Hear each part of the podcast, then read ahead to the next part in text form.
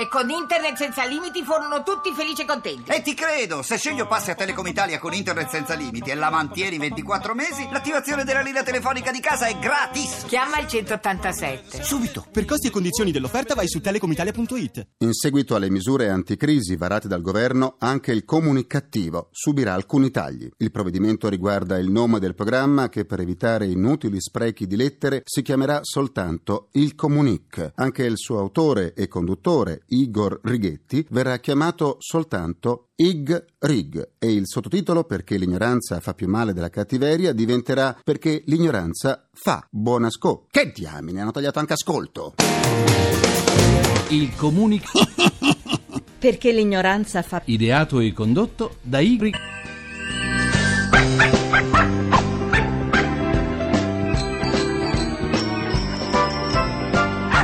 Eh sì, buona comunicazione Italia, paese dove secondo un sondaggio ISPO confartigianato per fare il proprio dovere di contribuente, il 58% delle imprese, pari a 615.000 aziende, deve ricorrere a prestiti bancari o è costretto a chiedere al fisco dilazione di pagamento dal vostro comunicativo di fiducia IG Rig. Ecco, sì. Oggi è una seduta speciale in quanto festeggiamo le 2000 puntate del comunicativo, signore e signori.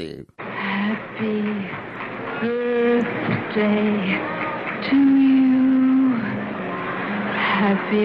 Grazie, grazie, buon compleanno, buon compleanno al comunicativo, 2000 puntate in oltre 10 anni di programmazione di questa prima e unica trasmissione italiana intergenerazionale che analizza in modo corrosivo, ironico e creativo il mondo dell'informazione e della comunicazione attraverso la tecnica anglosassone dell'infotainment, ovvero dell'informazione e intrattenimento, un progetto cross-mediale, quello del comunicativo, diffuso cioè attraverso più mezzi di comunicazione, radio, tv, internet e social media, telefonia mobile, carta stampata, editoria, divenuto ormai di culto per milioni di italiani. In questi oltre dieci anni di messa in onda, il comunicativo nato, cresciuto e realizzato interamente in RAI ha visto ben 43 studenti universitari discutere tesi di laurea sul programma, sul linguaggio e sulle nostre tecniche di fare informazione, rendendo così la trasmissione accademica. Tra i tanti numerosi riconoscimenti nazionali e internazionali ottenuti in questi anni, nel 2010 il comunicativo si è aggiudicato la medaglia di bronzo del Gran Premio Urti Radio, uno dei più prestigiosi tra i pochi concorsi radiofonici internazionali che si è tenuto a Parigi e al quale hanno partecipato 90 paesi di tutto il mondo. Premio che per la prima volta è stato assegnato a Rai Radio 1. Il comunicativo rappresenta anche una fucina di iniziative. Nel 2004 abbiamo ideato il primo radio reality a livello internazionale in Radio Veritas, al quale parteciparono tra gli altri Mario Monicelli, Renzo Arbore e Giorgio Albertazzi. E nel 2009 abbiamo promosso il primo concorso annuale nazionale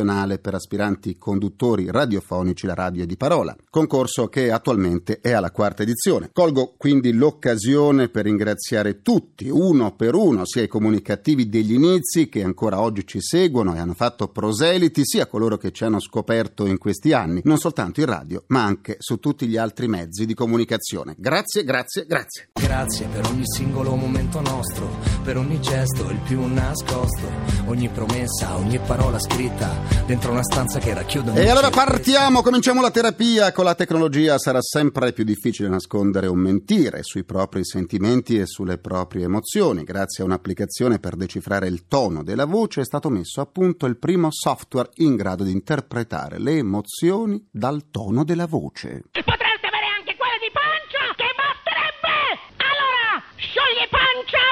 Per Vanna Marchi non c'era bisogno di questo software. È stato un gruppo di ricercatori di un'università statunitense a ideare e realizzare lo studio e a presentarlo a Miami. L'obiettivo del progetto è di interpretare lo stato d'animo di chi parla attraverso un algoritmo. Il programma analizza 12 caratteristiche del linguaggio parlato per identificare 6 possibili emozioni. La precisione del nuovo algoritmo può raggiungere l'80%, pensate un po'. A visualizzare l'emozione registrata è una semplice emoticon che, come è noto a chi naviga in rete, può assumere diverse espressioni, dalla triste alla felice. Il completo utilizzo del nuovo software non è ancora possibile, occorreranno altri studi per migliorarne le prestazioni, ma si arriverà, gli scienziati ne sono certi, a utilizzare questa struttura per registrare tutte le emozioni captate dallo smartphone, inclusa quella che si prova nell'ascoltare musica. Insomma, un telefonino svelerà anche ciò che noi stessi non sappiamo di noi, altro che George Orwell e il grande fratello. Qui Qui siamo andati ben oltre, siamo entrati nell'animo umano, in ciò che più di misterioso c'è in noi. Altro che privacy. Ma a pensarci bene, un risvolto positivo questa invenzione ce l'ha. Forse arriveremo a conoscere i pensieri di zio Michè, Michele Misseri, quando si autoaccusa dell'uccisione della nipote, e così pure di tutti coloro che saranno indagati per colpe e delitti. Eh? Un'autentica rivoluzione nelle aule giudiziarie e nella vita di ognuno di noi, che potremmo essere sommersi da nuove fiction televisive, da nuove pubblicità, da sommovimenti vari. Pensate ai tradimenti coniugali, alle tante scuse che si trovano per non andare al lavoro, alle tante bugie che si raccontano per farsi grandi. Tutto finito. Puff!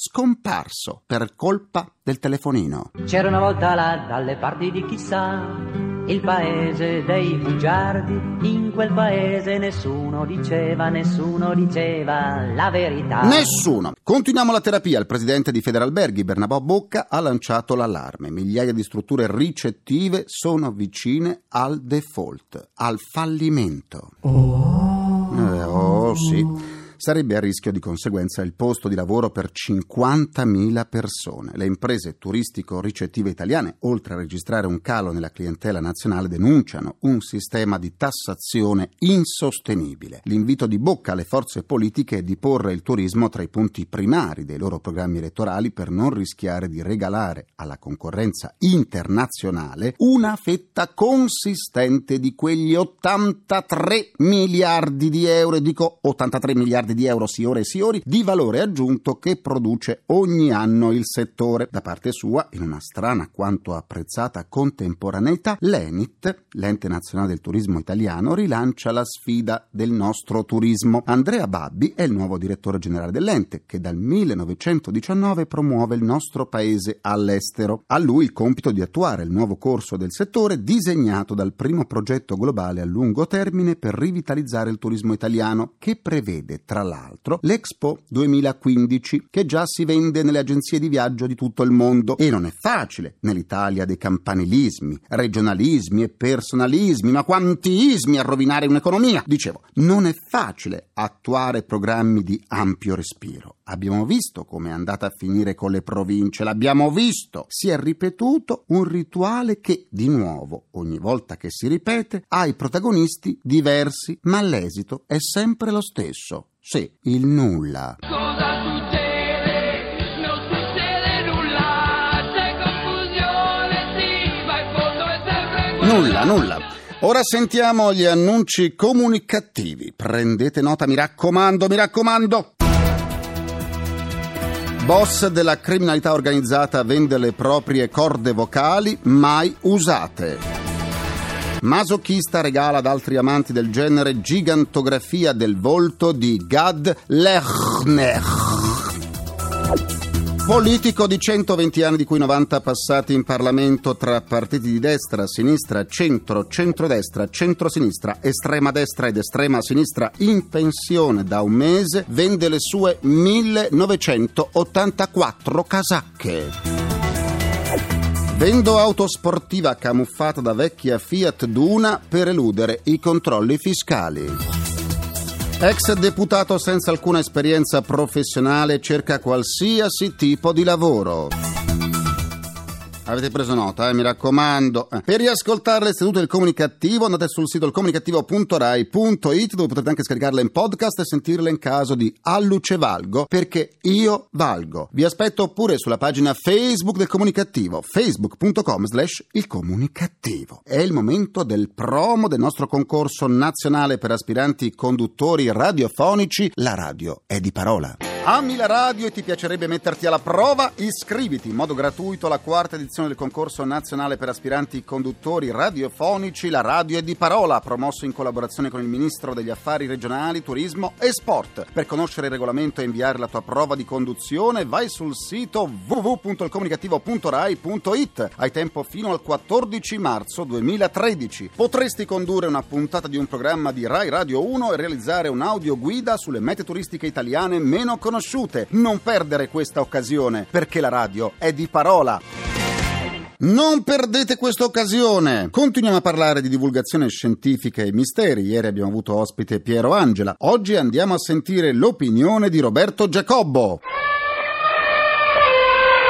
La nostra mascotte precario con il suo barrito annuncia l'ingresso dell'autore e conduttore del programma Voyager e vice direttore di Rai 2 Roberto Giacobbo. Buona comunicazione, bentornato. Buona comunicazione a tutti. Roberto, conduci Voyager dal 2003 e sei stato anche autore della Macchina del Tempo, condotto da Alessandro Cecchi Paone. Dove finisce il mistero e comincia la scienza? Forse è un unico percorso perché tutte le più grandi scoperte scientifiche che tanto hanno migliorato la nostra vita, che tanto eh, ci hanno allungato la vita, sono nate da un quesito che uno scienziato si è posto e ha cercato di risolvere. Del resto ogni volta che si risolve un mistero si entra nella scienza, basti pensare a Madame Curie, quel giorno che ha aperto quel cassetto e ha visto qualcosa di strano e da lì in poi è cambiata la storia della radioattività. E quindi c'è proprio questo modo di raccontare, ecco ci sono degli splendidi programmi scientifici che vengono fatti in RAI che raccontano questa scienza e la raccontano in maniera splendida e perfetta. E ci sono altri programmi come quelli che faccio io che cercano di raccontare anche il momento precedente, insomma di completare questa offerta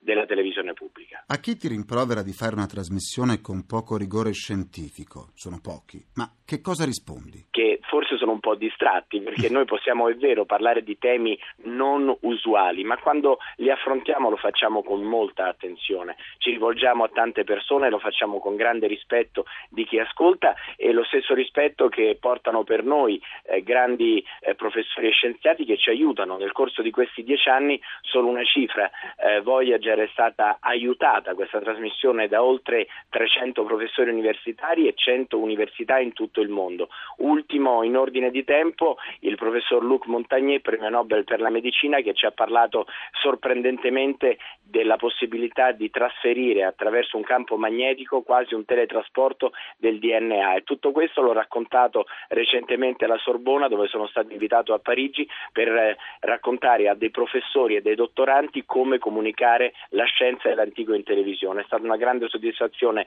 per me, per il mio gruppo di lavoro che lavora su Voyager, ma per tutta l'azienda RAI. Eh, caro Roberto, del resto lo sai, in Italia si perdona qualunque cosa tranne che il successo. Eh? Ma se il mondo non finirà il 21 dicembre come da profezia Maya, quali misteri ti piacerebbe approfondire?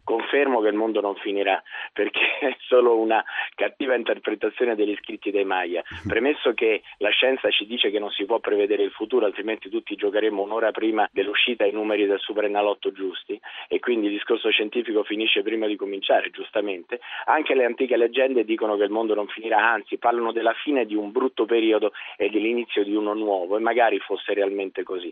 Riguardo ai temi che affronteremo, dato che torniamo in onda il 7 gennaio, vorrei riuscire a abbinare antichi misteri che fanno parte forse delle leggende a nuove scoperte scientifiche che possono aiutarci a rivelare antichi misteri. Solo un esempio, andremo a vedere un paese che si trova in Siberia dove si dice sia stato visto lo Yeti. Bene, sappiate che abbiamo individuato un luogo dove ci sarebbero dei reperti, li stiamo facendo esaminare e vi diremo se lo Yeti ha un DNA compatibile. Grazie a Roberto Giacobbo, autore e conduttore del programma Voyager e vice direttore di Rai 2 e buona comunicazione. Buona comunicazione a te Igor. Jingle bell, jingle bell, jingle bell rock. Jingle bell chime, jingle Concludo anche questa seduta con il mio pensiero comunicativo. A gennaio 2013 uno dei due camper utilizzati dal sindaco di Firenze rottamatore di se stesso Matteo Renzi per le sue sfortunate primarie del PD sarà messo all'asta e il ricavato verrà usato per aiutare l'ospedale Meyer di Firenze. Sembra che il camper sia in ottime condizioni, anche se una volta terminata l'asta, il vincitore si ricorderà che ora che sul mezzo non c'è più Renzi, al suo posto dovrà comprare una nuova ruota di scorta? Ringrazio i miei implacabili complici Vittorio Lapi, Walter Ghetti, Cara Pagliai, Massimo Curti. Un ringraziamento a Francesco Arcuri. Alla console, alla console. Alla console tra gli immancabili Folletti! Folletti, falsi ricchi, c'è Gabriele Caiazzola. La terapia quotidiana del comunicativo tornerà domani, sempre alle 14.44 in punto. Buona comunicazione e buon proseguimento dal vostro portatore strano di comunicattiveria. Igor Righetti, grazie a domani, linea GR1. Il comunicativo. Perché l'ignoranza fa più male della cattiveria. Ideato e condotto da Igor Righetti.